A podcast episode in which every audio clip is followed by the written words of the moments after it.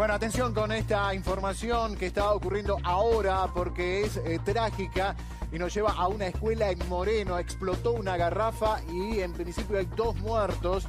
Se trataría de la directora de esta escuela, que es la número 49, el barrio de San Carlos, y un auxiliar o una auxiliar del colegio que también estaba allí junto a la directora y murió como consecuencia de la explosión. Este es el lugar, el barrio San Carlos, te reitero, la escuela la número 49 de Moreno, explosión trágica y estamos con más detalles. Estefanía, vos sos mamá del colegio. Sí, hola, yo soy mamá de dos alumnos de la escuela 49. Contanos qué sabés, qué pasó. Yo hasta donde sé, los sé ocho y cuarto, los chicos entraban a ocho y media y estaban haciendo el té, la merienda para los chicos y explotó el gas, explotó un tubo de gas, eh, sacó volando a la, a la directora que nos confirmaron que falleció y el portero también falleció. El portero. ¿Cómo están tus hijos? No, mis hijos están bien, pero el mayor está destrozado porque la directora era la más querida de toda la escuela. Ah, mira. Ahora yo, los, los policías, los bomberos no te dejan acercar, no te dejan ni siquiera las mismas maestras. O sea, la explosión fue... tratando de dar la vuelta para... porque se armó el desastre acá porque Me imagino, sí. no te dejan reclamar, sacar una foto para hacer algo, porque no pudo pasar esto. Hace un año reclamamos la pérdida de gas. ¿Qué reclamaban ustedes? ¿Cómo? ¿Qué, reclamaban hace un año? ¿Cuál era el reclamo de los padres? Ay, Hola. Hola, hola. ¿Me escuchás ahí, Estefanía? Sí, es que estamos... ¿Qué, ¿Qué, reclamaban? ¿Qué pedían ustedes? ¿Cuál era el reclamo desde hace un año? Eh, reclamamos que se solucione la pérdida de gas. Ayer tuvieron clase y los mismos chicos te cuentan que era impresionante el olor a gas en Pero Estefanía, pará, pará, pará. Vos, eh, vos me decís que hace un año ustedes ya estaban pidiendo porque había olor a gas y nadie hizo nada en un año. Sí, se fue al consejo escolar, se juntó firma, tuvo un montón de tiempo, porque es doble jornada en la escuela. Y tuvo un montón de tiempo, eh, no, no había comedor por, por ese tema, por las pérdidas de gas. Hola, ¿cómo están? Así amanecimos hace dos años un 2 de agosto frío, un 2 de agosto muy frío. Amanecimos con la noticia de que nos faltaban dos compañeros. Amanecimos con la noticia del asesinato laboral de Sandra y de Rubén. Hoy arrancamos el programa así, arrancamos rindiéndole homenaje a ellos, porque no nos olvidamos, porque pasaron dos años, pero pasaron dos años en los que aún no hay respuesta de justicia. Pasaron dos años y todavía tenemos el nudo en la garganta. Este año no se pudo marchar. Este año no pudimos salir a la calle a expresar lo que nos pasaba. Pero las redes sociales siempre nos ayudan, siempre nos dan una mano. Y se hicieron muchísimas manifestaciones a través de ella. El programa de hoy, el programa de hoy quise empezarlo así, recordando lo que nos pasó, con todo el dolor, con todo el dolor, con toda la angustia que vivimos hace dos años, un 2 de agosto, hace dos años, no nos olvidemos. Hoy arrancamos así para tenerlos presentes siempre, ¿sí? Porque la muerte de nuestros compañeros, de Sandra Calamano, de Rubén, nos va, marcó para siempre a Moreno. Fue un antes y fue un después. Entonces, teniendo en cuenta esto que, que nos atraviesa hoy, ahora sí, arrancamos el programa.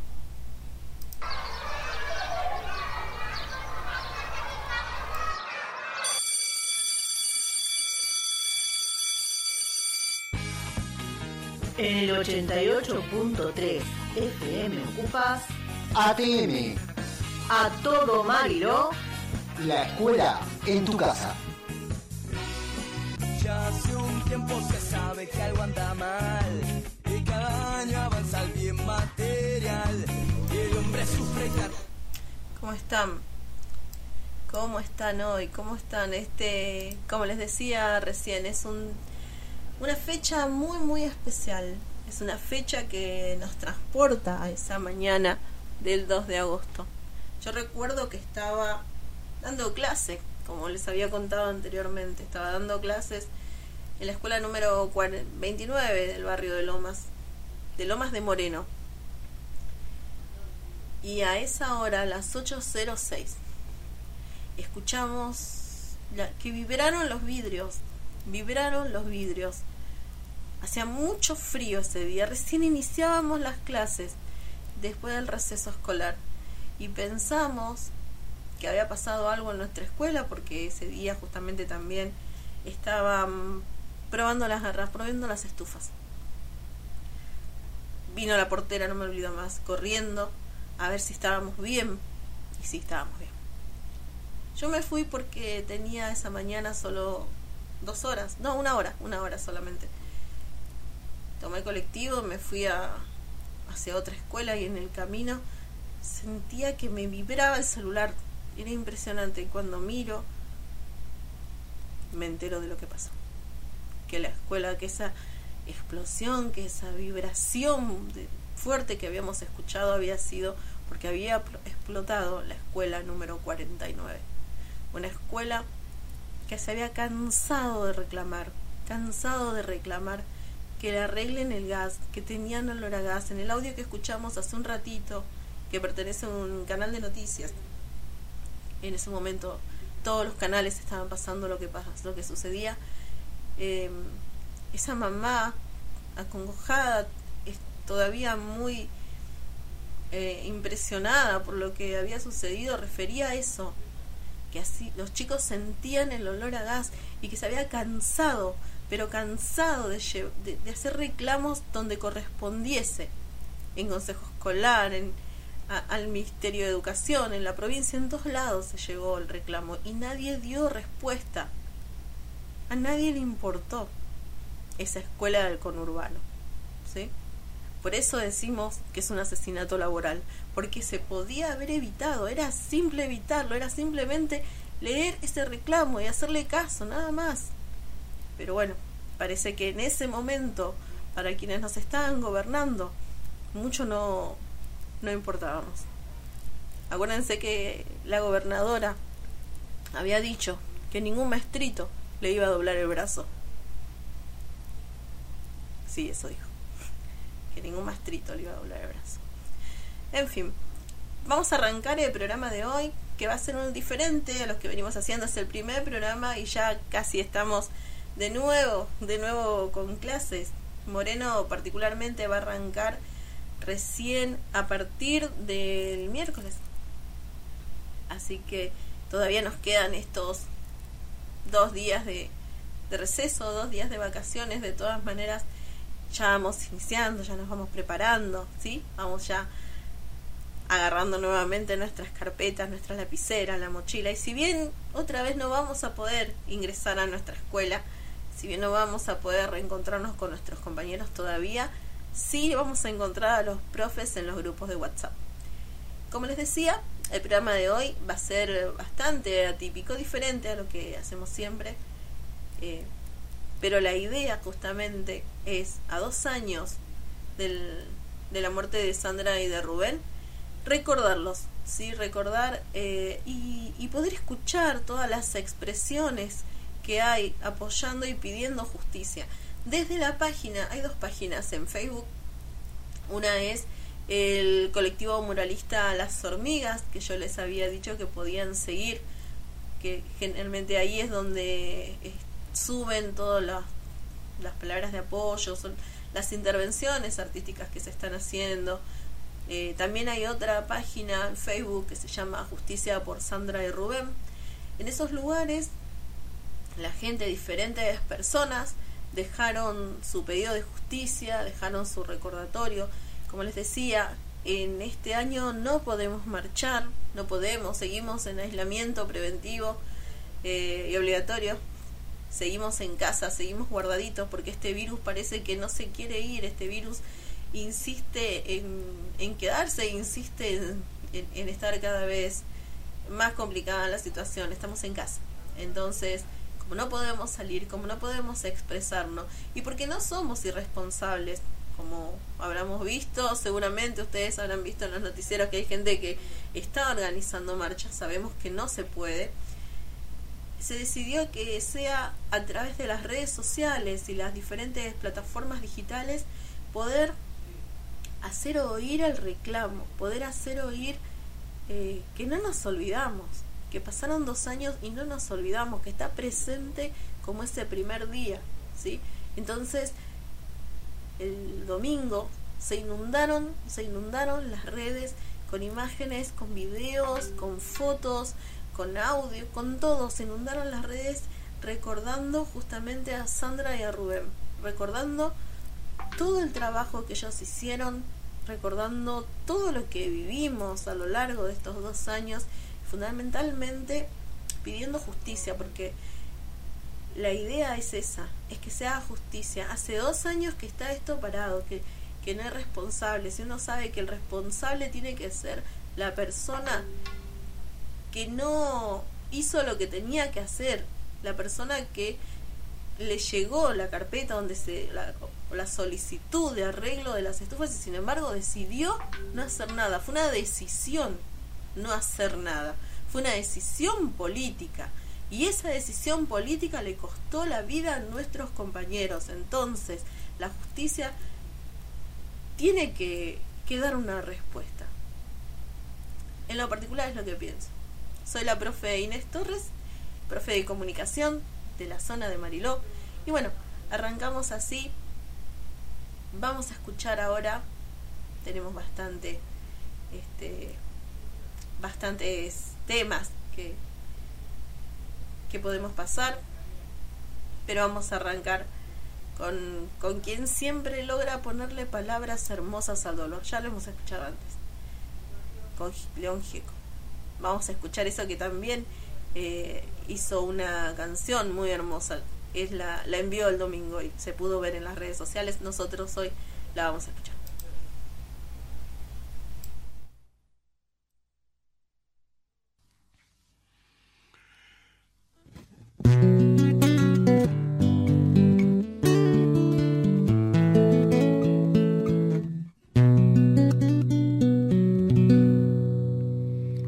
2 de agosto se cumplen dos años de este injusto accidente.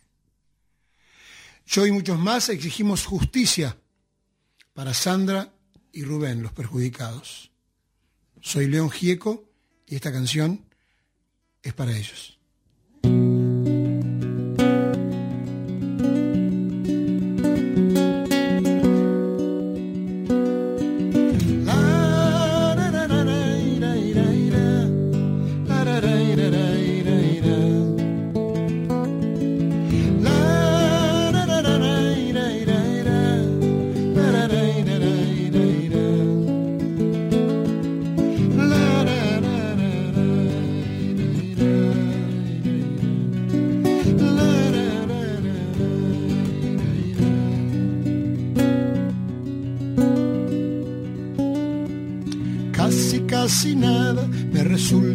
Pasajero, todo prende de mis sueños y se acopla en mi espalda y así subo.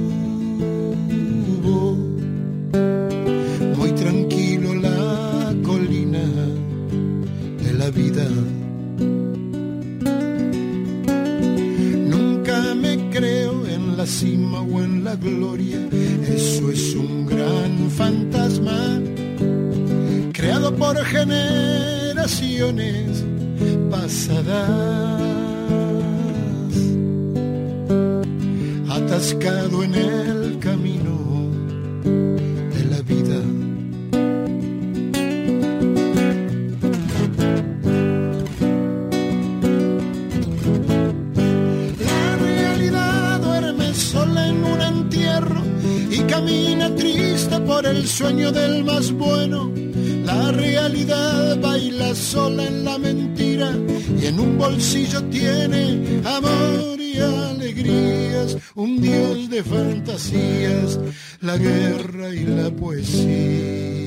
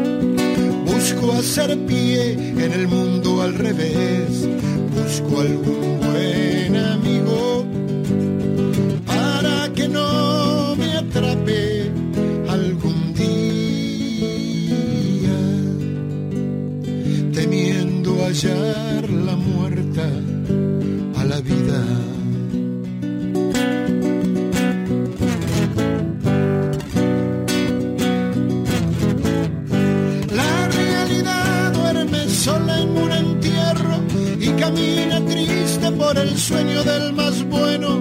La realidad baila sola en la mentira y en un bolsillo tiene amor y alegrías, un dios de fantasías, la guerra y la poesía.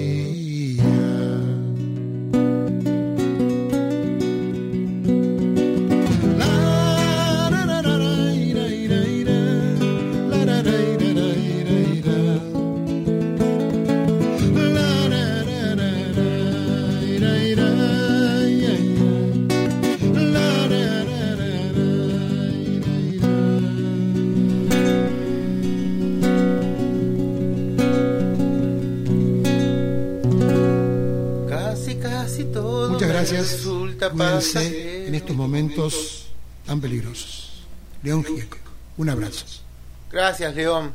Un nudo a la garganta. La verdad que es un tema que te.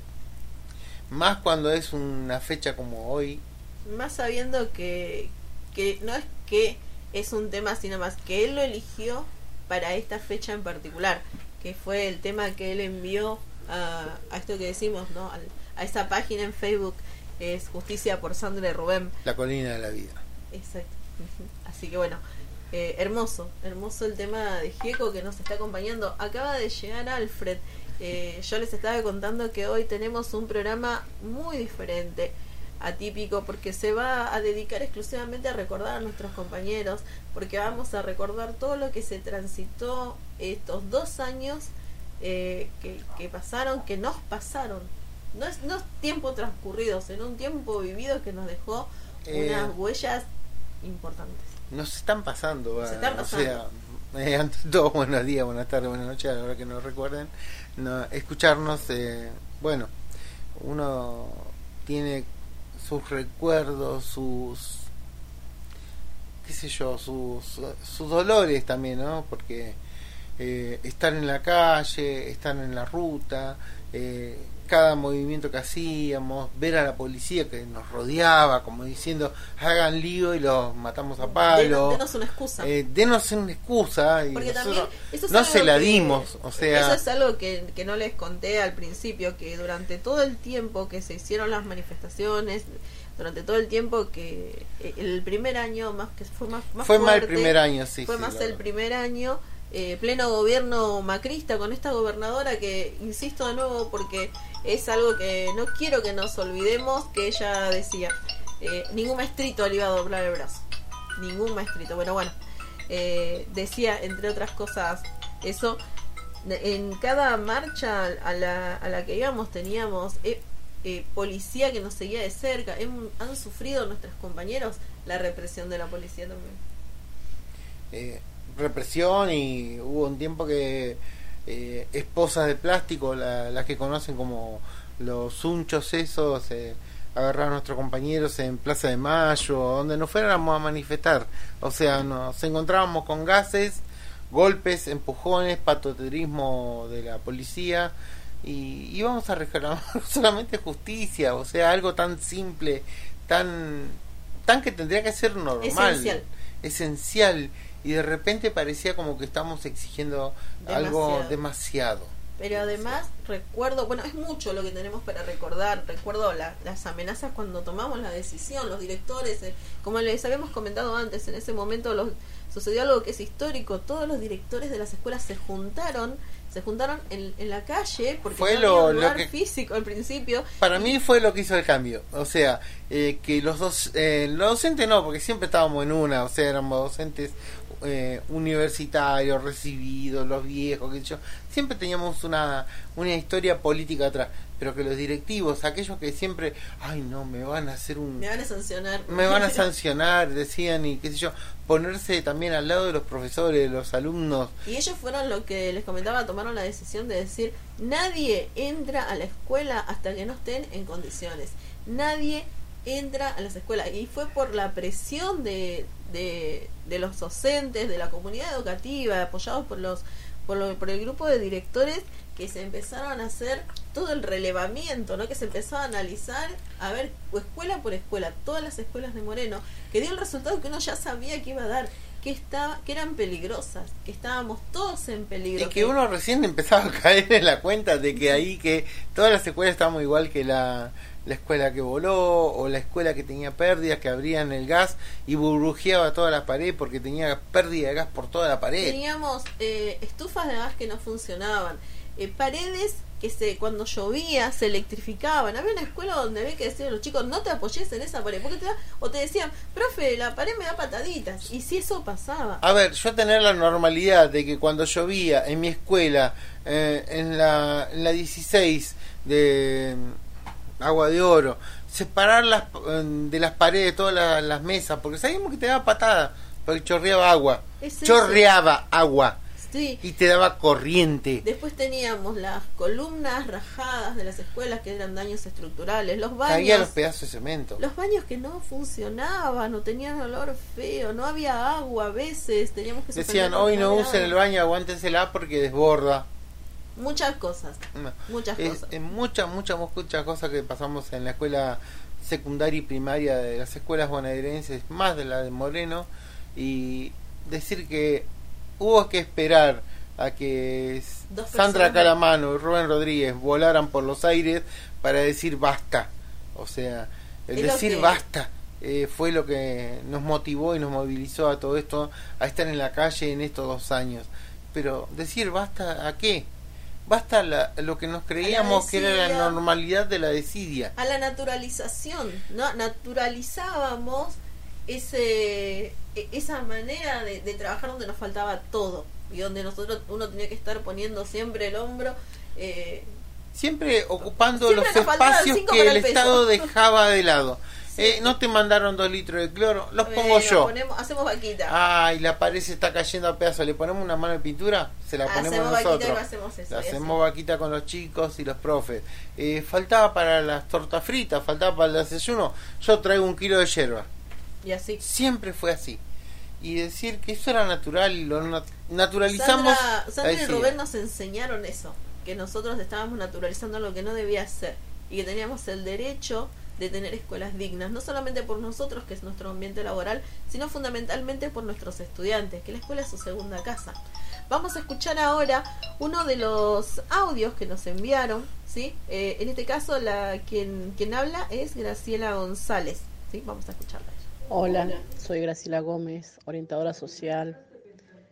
En el año 2018, cuando pasó lo de Sandra Rubén, me encontraba trabajando en Cuartel Quinto, donde es muy difícil las señales de teléfono para que te lleven WhatsApp todas esas cosas.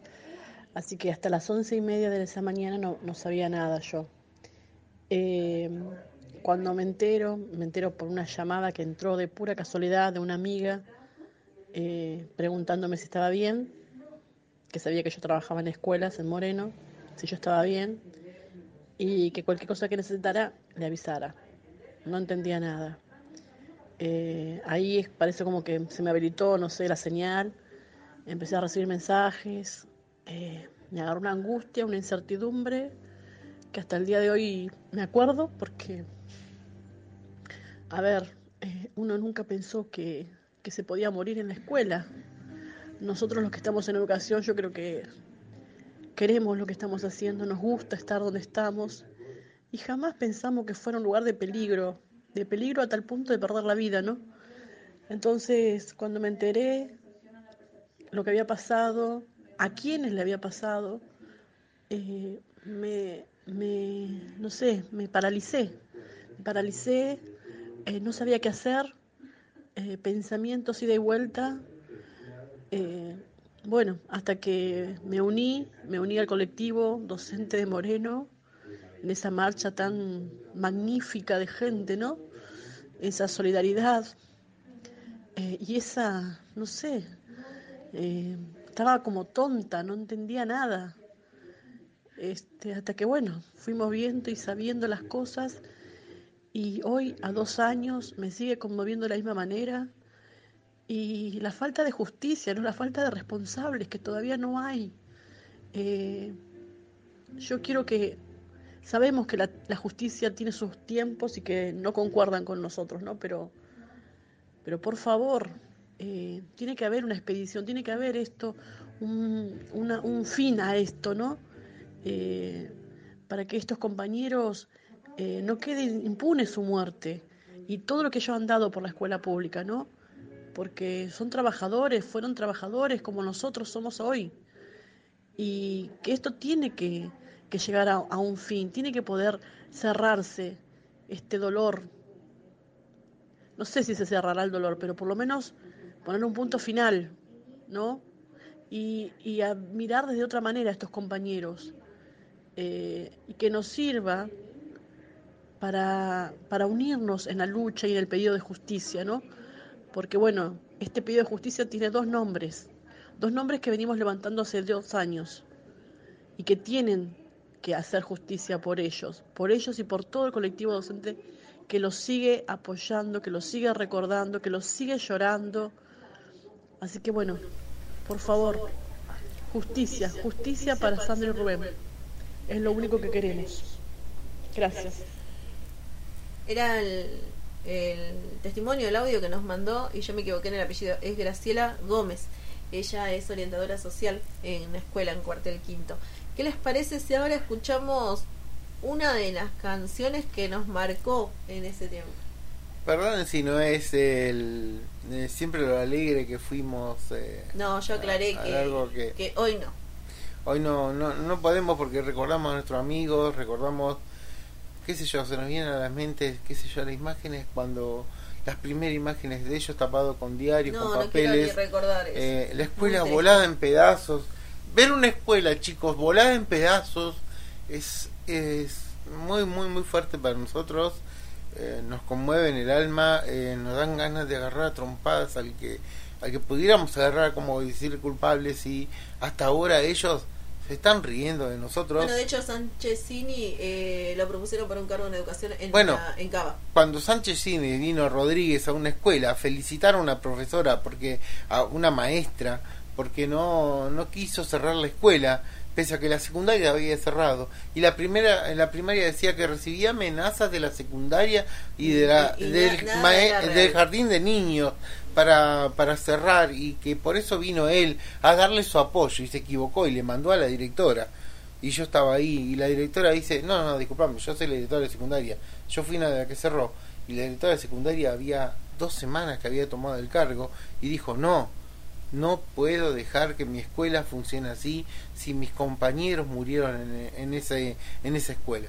Así que el hecho yo lo tomo como una directora que puso todo lo que tiene que tener sus ovarios y la otra directora que políticamente por pertenecer a un grupo a político, un político a un espacio político dijo no, no la voy a cerrar. ¿Cómo que no vas a cerrar una escuela cuando te burbujeaba toda la pared de gas porque volaba el gas por entre las paredes? Pero además porque se habían muerto dos personas. Se murieron dos personas y vos no quisiste hacer nada.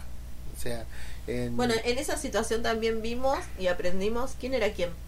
Claro, nos pusimos ahí, se demuestra quién está de un lado y quién del otro, y nosotros nos pusimos siempre del lado de los chicos. Siempre. Escuchamos ahora entonces al colectivo SR49, al Bebu Mocoso, este al mocoso. chico que hace rap, que es increíble, que nos brindó dos canciones maravillosas. Hace muchísimas canciones, todas muy lindas, pero hay dos en particular. Que nos recuerda encima cuando, cuando canta este tema, nos recuerda, nos trae eh, siempre. Nos trae, sí, cuando no, hacemos las tortas friteadas, la eso olla popular. Vamos a contarlo en el próximo bloque. Dale. En este bloque hablamos de qué fue lo que pasó. Vamos a hablar en el segundo bloque de qué hicimos con ese dolor. Dale. ¿Sí? Pero ahora escuchamos entonces al Bebu, al Bebu Mocoso. Bebu Mocoso. Las manos de la señora.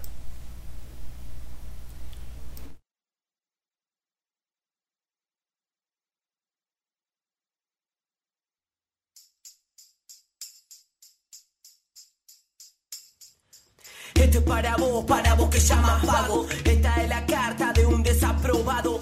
Ellos estuvieron, estuvieron a mi lado y todas sus armas me han entregado. En ese lugar donde se forja el futuro me enseñaron que se pueden derribar los muros. Que yo era alguien que podía zafar, que en la vida se trata de sumar y restar, multiplicar la lucha, dividir nuestro pan y por sobre todo nadie nos puede callar. Las manos del acero no tienen tiza, ella huele a carbón y compartimos las risas. Me pregunta cómo estoy, late bien fuerte mi corazón. La mano del acero no tiene tiza, ella huele a carbón y compartimos la risa. Me da un abrazo, me pregunta cómo estoy, late bien fuerte mi corazón. Esto es para vos, para vos que llamas vago. Esta es la carta de un desaprobado. Ellos estuvieron, estuvieron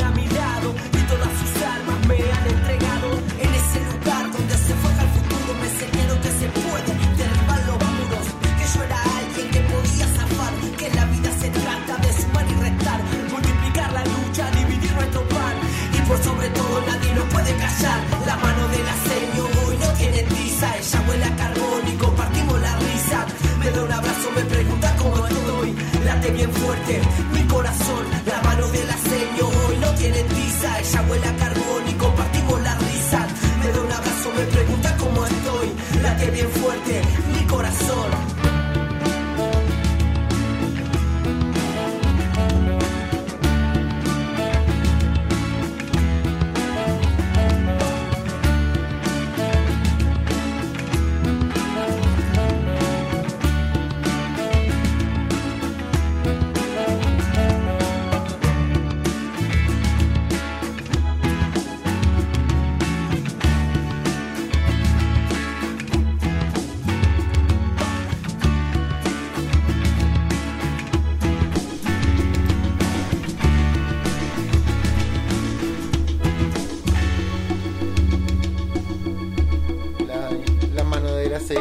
Hoy no, No tiene tienen tiza. Carbón, eso es verdad. Eh, hermosa esta canción. Y me, me trae el recuerdo. Sí, viene la reminiscencia Porque- hace dos años, ¿no? Sí. O sea, nuestras escuelas cerradas por fuga de gas, por mal desperfecto eléctrico y nosotros en la calle. ¿Y qué decidimos nosotros? Porque ¿qué pasaba? A la escuela estar cerrada y haber cortado el gas, en la mayoría de las escuelas se cortó el gas, eh, se cortó el comedor. Y Se eso cortó fue el comedor, eh, y eso el fue- motivador. El, El ¿Qué motivador hacemos? porque ¿qué hacemos con los pibes? Tienen que comer. Las viandas que mandaba provincia en Ay, esa no, Dios, por favor. eran nada, era un pan. Querían Un que pan, con un queso que un ni... pan. ¿Vieron chicos el chino que tiene el, el queso de oferta y la paleta de oferta? Bueno, 10 niveles más abajo. 10 niveles más abajo, era imposible de comerlos, era chicos que comían eso y al otro día venían con dolores de estómago. Un pan. ¿Qué hace un niño con un sanguchito? Un sanguchito de pan no es mínimo? nada, Eso no es no es comida. Entonces, los profes, ¿qué dijimos? Que vamos a hacer una olla. Porque cuando somos muchos, eh, se va sumando y siempre se puede. algo. Y, y se empezó así. Eh, en principio se empezó haciendo merienda. Yo trabajo en la escuela número 34 de Mariló y ahí arrancamos y el que es de Mariló se acordará con la merienda. Martes y viernes hacíamos tortas fritas. El profe José se llevaba una olla enorme. Sí, Eh, la el señor de al lado al que le dicen el rata y no es un insulto sino que así le dicen y él está orgulloso de su apodo nos ayudaba con el fuego siempre siempre estaba ahí No, gran tipo, gran tipo, la verdad que estuve charlando muchas veces todo con el él. mundo quiere al rata Genial, el, el rata que está al lado de la escuela. y, y Eh, está en, en el fondo de la el escuela, fondo. Y todos poníamos, uno ponía un paquete de harina, otro, otro, otro brazo, otro, y Ah. armábamos las tortas fritas, se amasaban. Y entonces hacíamos la tarea, pero además compartíamos la merienda. O sea, dábamos clase afuera, yo extra, extracurricular de esa escuela, pero yo recuerdo mucho la solidaridad de los vecinos. Sí. Cuando hacíamos esas grandes ollas, que venía la vecina peluquera y dice, yo corto gratis. Eso fue hermoso. La vecina de enfrente "Wow". de la escuela número 34, nosotros armábamos la olla y cortábamos la calle y poníamos las mesas ahí para que poder comer todos juntos. El profe Arismendi se ha mandado unos guisos increíblemente Alto guiso. ricos. Eso- ese sí que eran alto guiso. Riquísimos. Y no hay nada El profe como, Javier, eh, eh, Carolina, la prese. La particularidad, chicos, eh, para que no lo entienda que nunca fue una olla popular, cuando es una olla de a montón, tiene un sabor especial. El. Creo que, Creo que sí, es es, el el amor. amor, el Es el amor. amor que se le pone a lo que está haciendo. Que esa olla para 50 es más rica que la olla para 4 que pones en tu casa. Totalmente. Y hacíamos eso. algo y especial. Hicimos una vez una especie de festival, ponele, vamos a ponerle un nombre, eh, para comer todos juntos, para Cortamos la calle. Cortamos la calle. Nuestros alumnos del Centro de Actividades Juveniles del CAJ se vistieron de payaso para jugar con Uh, los chicos. ¿Cómo se llama? Blue y Red. Blue y Red, que son eh, Cintia e, e Ítalo. Uy, E estoy revelando las, las ¡Hoy no! la identidad Eh, secreta. Ellos se vistieron de payaso y trajeron y Nicole también se vistió Ay, de, de- de Nicole. payasita. Alguien que si ustedes la ven por la calle dicen qué chica más tímida, pero Pero Nicole es se ponía su personaje en la cara y, y, era... y se pusieron a jugar con los chicos mientras los profes cocinábamos. Sacamos un parlante y se pusieron a hacer radio. Fausto estaba también. Fausto, Eh, sí, Rodrigo. los- Rodrigo, los chicos de que hacíamos el taller de radio, íbamos a hacer radio en vivo y hacemos radio en vivo. Mientras los chicos jugaban, la, la comida se iba preparando y la vecina de enfrente que estaba empezando su peluquería dijo, corto gratis.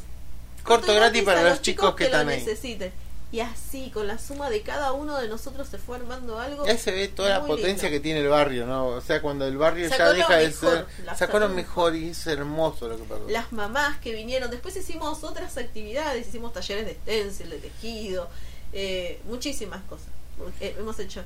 Siempre se luchó con alegría y con amor. Pienso que Y eso fue lo bueno de lo que fue lo que se llamó el morenazo, ¿no? Exactamente. No solamente fue una bronca que salía hacia afuera de todo lo que pasaba, sino también que sacó lo lo, lo mejor, lo mejor de lo mejor de Moreno, lo que es la mejor de solidaridad. cada uno de, de nosotros, ¿o no? Lo mejor de cada uno de, de nosotros en las comunidades educativas se armó y se armaron, los padres se armaron los comités de crisis. ¿Qué era el comité de crisis? ¿Qué era el comité de crisis? Ellos eran un grupo de papás que se, eran los encargados, los veedores de... Se aseguraban de que las Verificar escuelas- todo. de verificar que se cumplan los siete puntos que tenía que tener una escuela para estar en condiciones y estar para recibir niños. Conexión de gas, conexión de ventiladores, electricidad, instalaciones, tanto sanitarias como baños, como, escu- como asientos, como bancos. Tenía que tener toda una particularidad de la escuela para que esté digna de los chicos que iban a ir a la escuela. O sea, eran los puntos nodales que se le imponía a la provincia para poder ingresar al aula. Exactamente. Que si no había entonces, eso- en, toda, en todos los barrios se armaron comité de crisis. En todos los barrios. Entonces eran los papás los que estaban este, ahí presentes y los que fueron a consejo escolar y los que fueron cuando vino vino la- el secretario de infraestructura que venía de la plata y fueron ellos los que estuvieron ahí presentes exigiendo Y esto. fueron los que le, le- le quitaron la careta, porque Sí. una cosa era los docentes, bueno, lo podemos aplicar por un estatuto, qué sé yo, al directivo lo podemos meter con una, un acta, pero lo que Los eran padres. los padres, estaban, lo sacaron de, de su eje, ¿por qué? Porque a los padres no los podés amenazar con nada, y los padres son votantes, y los padres son votos, son presión, son alguien que no lo podés manejar con un monetarismo. ahí los papás entendieron el poder que tienen también. El morenazo se, se descubrió como poder. El, el morenazo hizo que nosotros nos empoderemos. Cada uno de nosotros sepamos eh, que en realidad si nos organizamos y estamos todos juntos, porque le decimos, esto se lo decimos siempre, chicos, la lucha, y como lo decía nuestro héroe, nuestro héroe, héroe Juan Sabio, la lucha es colectiva siempre.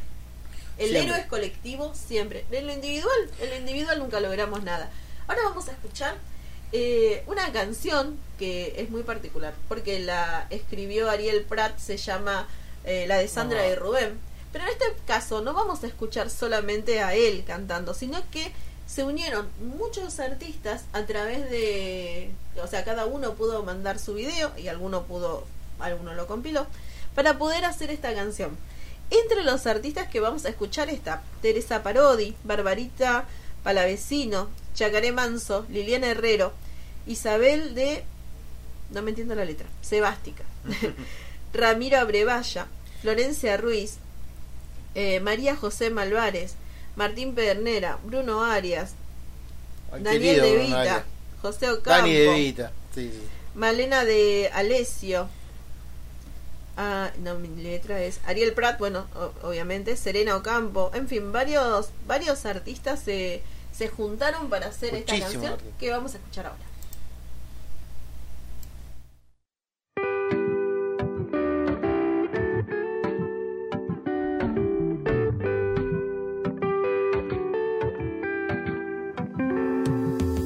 Ya despierta moreno y hay desayuno. Una materia aparte enseñan algunos.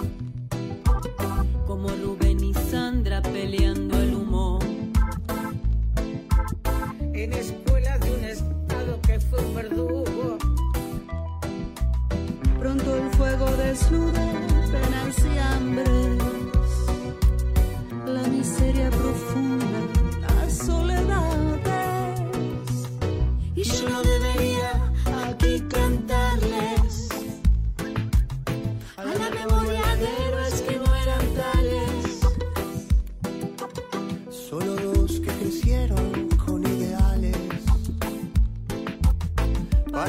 Construir un mundo sin estos males. Sandra y Rubén presentes en cada día, donde nazcan las flores sobre las ruinas.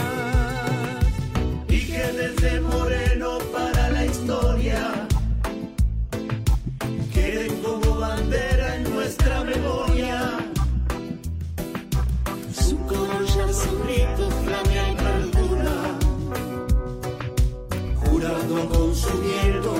las quemaduras.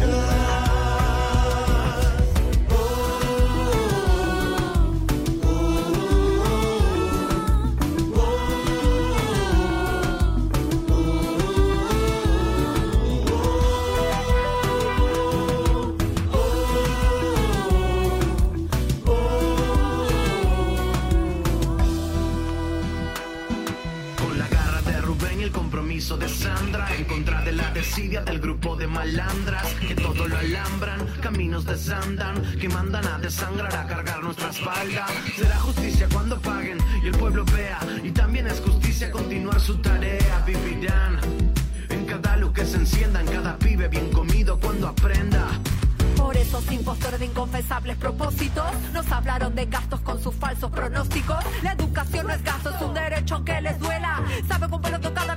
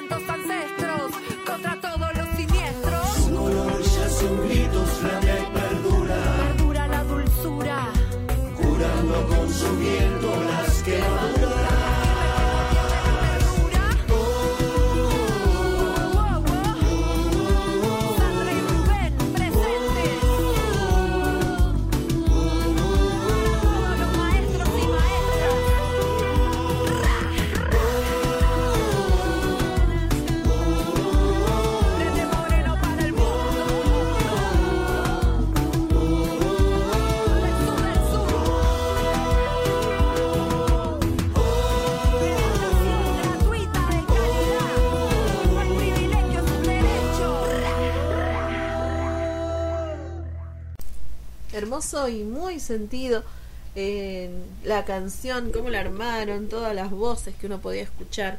Eh, la verdad que es conmovedor todo lo que se hizo, absolutamente todas las muestras de, de, apoyo que los diferentes colectivos hicieron, no solamente los artistas, también eh, las personas que, que pintan y además también hicieron su, su aporte, quienes editan video, quienes hacen audios, quien, todo el mundo, desde todos los, los espacios. De hecho, vamos a escuchar ahora qué les parece eh, el testimonio de una persona muy particular, que es el padre Paco, que El es, queridísimo padre Paco, la verdad que es es el un sacerdote tipo- de opción por los pobres. Encima, está- eh, encima un, un- un tipo que se puso cuatro años eh, a los pobres La de lucha al frente, hombro. la lucha al hombro pese a que fue denigrado pero no saben la cantidad de cosas Lo que le hicieron Eh, es un tipo que se aguantó los cachetazos eh, fue a buscar gente a la comisaría que se lo llevaban por reclamar por lo que corresponde.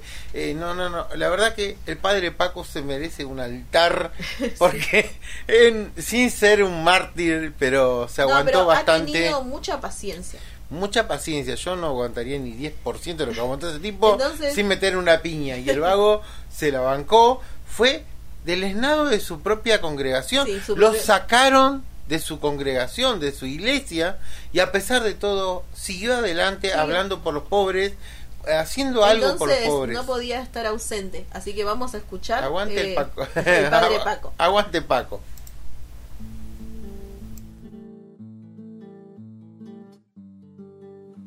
Me había levantado temprano, el 2 de agosto del 2018, y escuchando la radio, un ratito después, eh, escucho hablar de una explosión en Moreno, en una escuela, sin saber todavía muy bien cómo. Dije, esto tiene que ver con la falta de inversión en nuestras escuelas municipales, provinciales, nacionales, eh, que tanto sufrimos en los tiempos del, del macrismo. Sentí una angustia tremenda y una necesidad eh, de salir a gritar que, que ya bastaba, que bastaba de un modelo que asesinaba por derecha y por izquierda. Así que justicia por Sandra y Rubén a los dos años de su asesinato porque no fue un accidente. Francisco Paco Olveira, sacerdote del grupo de curas en opción por los pobres.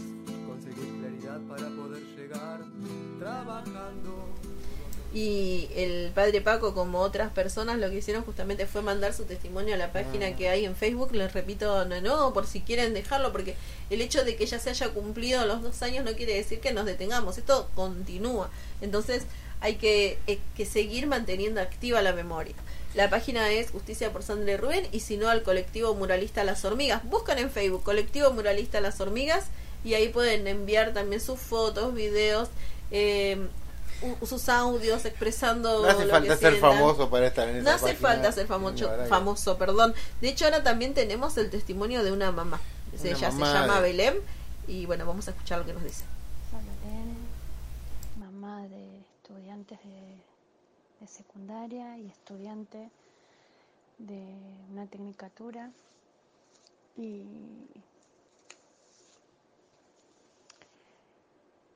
un aniversario más que no deberíamos estar recordando.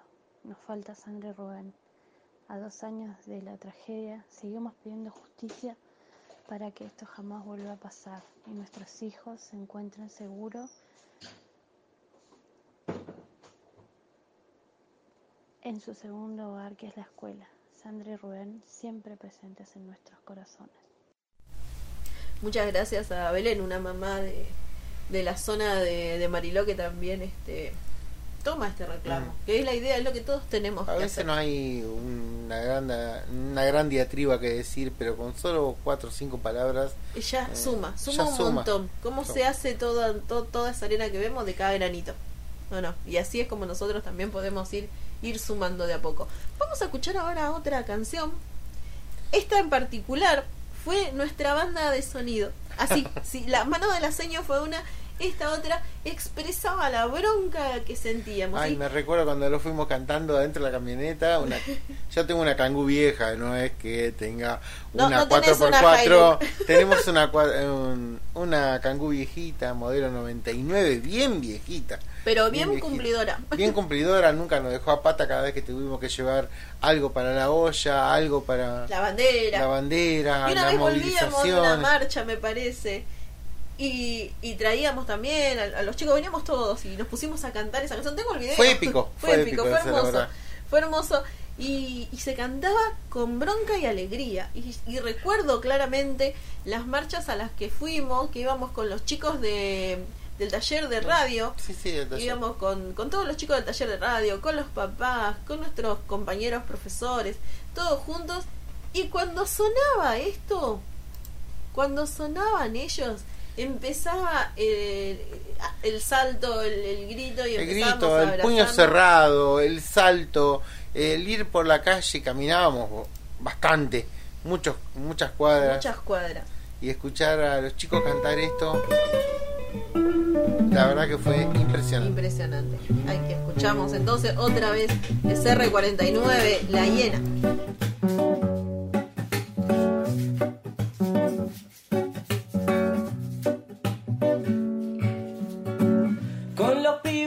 Adentro negociamos. Eso dijo la hiena y acá estamos. No los tomen de rehenes en los paros.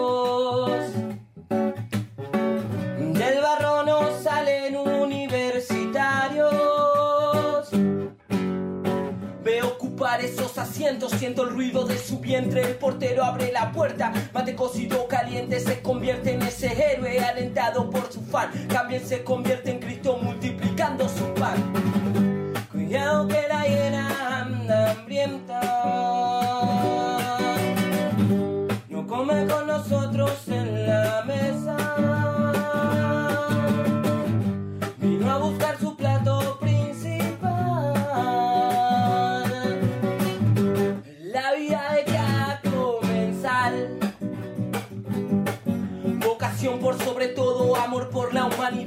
Para otros una escuela, para ellas un hogar.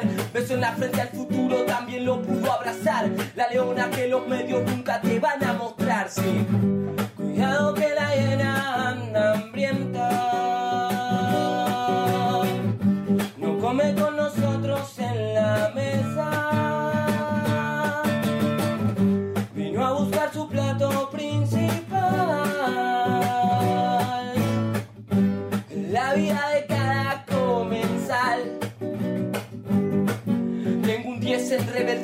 rebeldía, un 11 por protestar. Una lucha que me abraza con sueños de libertad. Las estrellas desde el cielo que no paran de enseñar. Iluminan guardapolvos dándole armas para pensar, sí.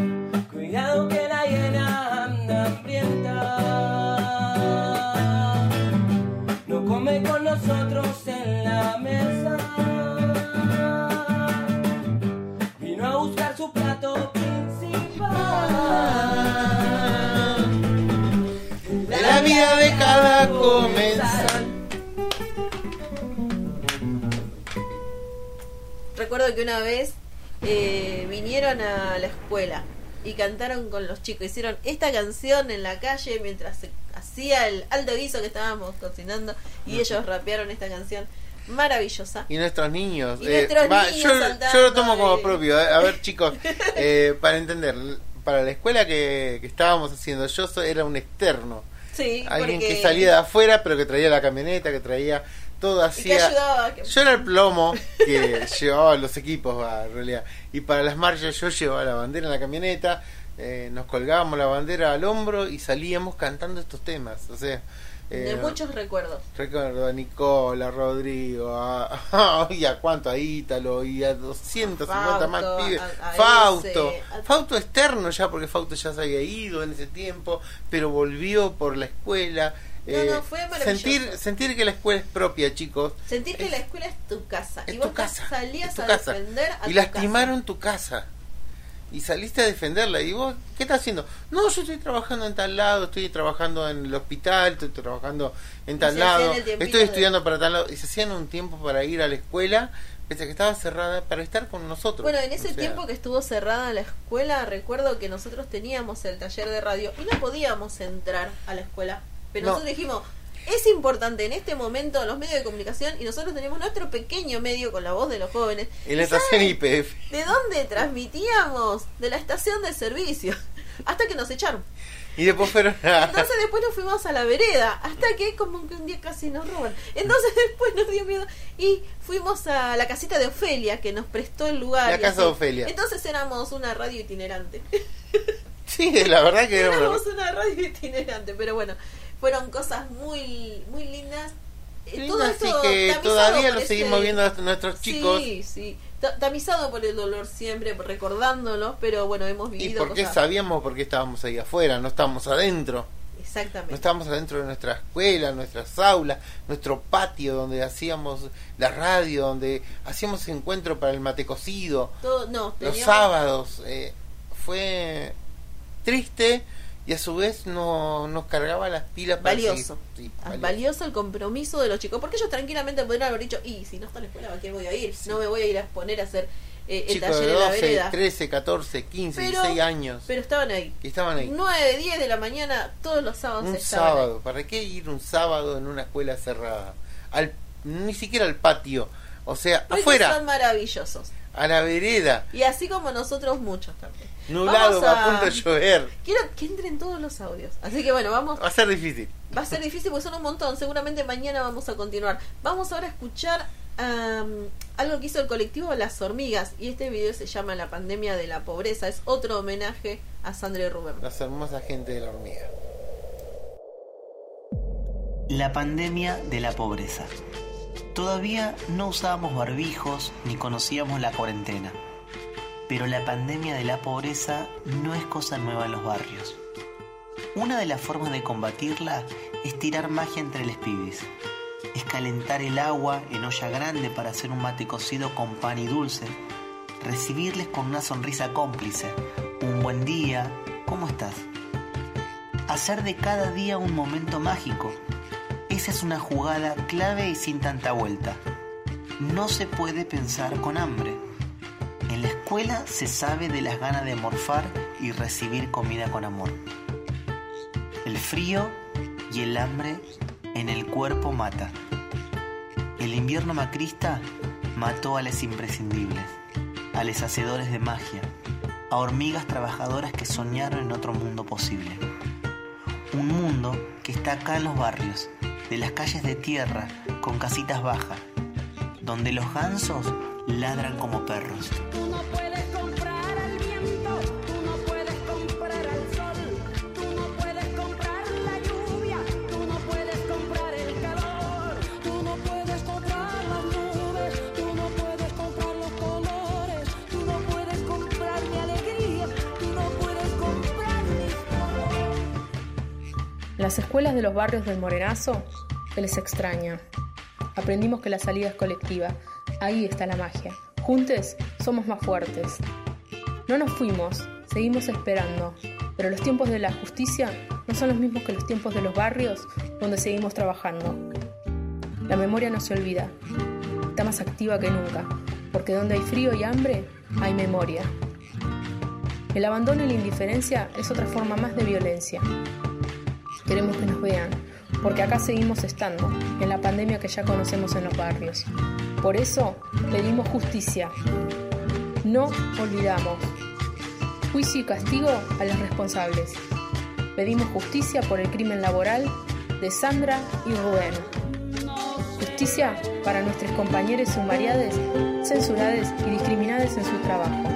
Vidal, Sánchez Cini, Nasif, Di Mario, ASEF, Pasos, funcionarios e inspectores que avalaron la decisión de elevar sumarios a La Plata.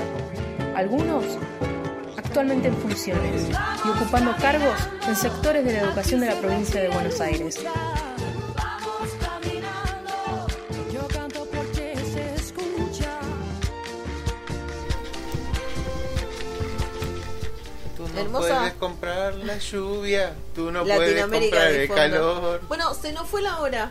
Se nos fue la hora. eh, nos quedó mucho, mucho material Muchísimo. afuera. Porque la verdad que tenemos. Es, es muchísimo lo que el día domingo se, se hizo. Se hizo no solamente eh, ese homenaje en la escuela 49, donde estuvo el ministro de Educación, donde estuvo la intendenta, donde estuvo unos familiares. El Frente Poca Unido gente- Docente Bonaerense Poca hizo. gente porque atento a que no podía haber concentración de personas, sabemos que estamos atravesando Sabemos que si hoy hubiera sido eh, hubiera otra etapa, eh, habría 20.000 personas ahí Mínimo. seguramente. Entonces se hizo también otro homenaje a través de la plataforma Zoom.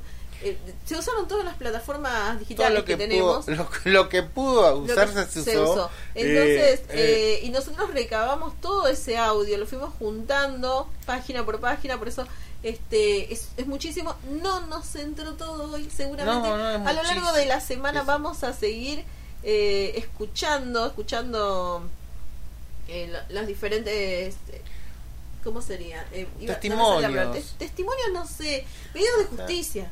Sí, pedidos de justicia. Gente que la, la caminó con nosotros o por otro lado. Gente que la, la hizo del lado artístico. Nosotros somos docentes, no, No. más que protestar y Familias. hacer una bandera y hablarle a los chicos y los chicos que expresaran su. Más su- de eso no, pero muchas, por suerte, muchas personas se suman. Sí. Entonces por algo vamos. se llamó el morenazo, loco. Exacto. Entonces nos vamos, nos vamos despidiendo. Recuerden que este programa lo pueden volver a escuchar de, de 17, no, de 16 a 17. 16, 17, no a la por 17. la 88.3 FM Ocupas, a quien cada día le agradecemos esta horita que nos presta. Nos pueden escuchar en Spotify Nos y en la fanpage eh, Esto nos van a escuchar también en Spotify, nos van a escuchar por eh, la, La fanpage, que se fanpage. llama ATM, a todo Mario. Exactamente. Bueno, nos vamos ahora escuchando a Daniel De Vita con eh, un tema que se llama Futuro por Pasado, que justamente esa gobernadora que les dije que tenía esas frases como que ningún eh, pobre llegaba a No la cambiemos, universidad. futile, perpetuidad. ¿Eh? Los chicos no llegan, los pobres no llegan a No la a los universidad. de, eh, la llena dice no tomen a los chicos de rehenes en los paros. Otra de otra de las Sí. frases Y, y, los chicos no, no llegan a la universidad. Loco, Se yo soy un pobre, un trabajador que llegó a la universidad, a la que tengo acá al lado, hija de Tintorero y Mucama y llegué a la hijo de empres- eh, empresario, decir. trabajador y textil, mi madre ama de casa, que nunca tuvo un trabajo decente, planchando para afuera a veces. Y acá estamos. Y acá estamos, somos Pasando docentes. la. Y tengo mi hermana que fue abogada, tengo Es- una es abogada y está en el poder judicial, mi otra hermana que es contadora. O sea, no no, es exige que no llegamos, no nos dejan llegar, pero llegamos igual. Somos como las hormigas haciendo túneles. Exacto, bueno, nos despedimos. Un abrazo virtual enorme, vamos que ya arrancamos con las clases y nos vamos a estar escuchando después Ay, ya no me hagas acordar que con los, audios, con los audios de los profes. Un beso enorme. Futuro por pasado escuchamos de Daniel De Vita.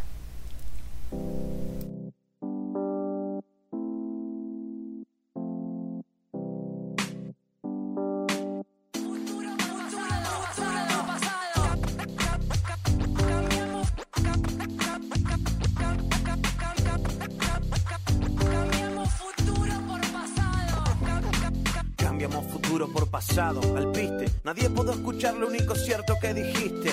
Con esa sonrisa que me sabe adulcorante festejaste. Tu hazaña más importante y lo lograste. Desplazaste al peronismo, te metiste en el bolsillo a los hijos de los mismos que obtuvieron dignidad y trabajo. Momentos lindos por la lucha incansable de Juan Domingo, sentada en tu silla, con el tablero enfrente, al margen de haber llegado con el presidente, al margen de tus antecedentes. Cuando viste en tus manos el futuro de la gente, ¿no te tembló el pulso? ¿No se te impuso un gesto de piedad y perdón si soy iluso? ¿Será que aún creo en el ser humano? ¿O que en ustedes no hay humanidad? Y no es con la política la cosa, no. La política en las manos indicadas es hermosa. Tu robot de identidades no me engaña. Nadie pudo encontrar las botas que usaba en campaña o al menos comprarle un par nuevo.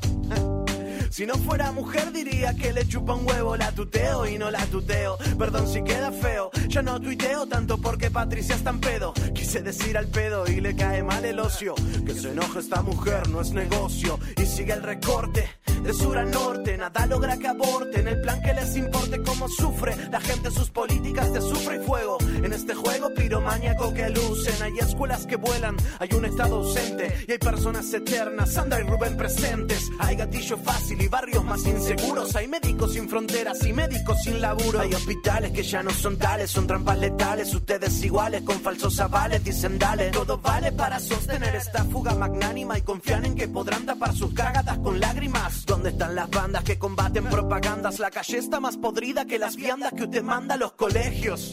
Bienvenidos al infierno. La mafia está en los barrios y ahora controla el gobierno. ¿Quién es el que planta la falopa que incautan? A vos te dicen Heidi, no paras de poner pauta. Hacete cargo si sos leona en esta selva y tenés el mismo vicio que Mauricio tomar deuda. Este pueblo bendito no va a permitir que vuelvas a golpear al que le bajan el salario y hace huelga. Ya no va a permitir tantos insultos. Las universidades colmadas de pobres cultos diploma en alto van a gritar. Nadie nos va a contar la realidad desde una base militar. Vamos a evitar este tiritar de frío. Es vital divisar donde llega el río. El pueblo da respuesta al acertijo, ya no mira tu sonrisa, cuídala de sus hijos.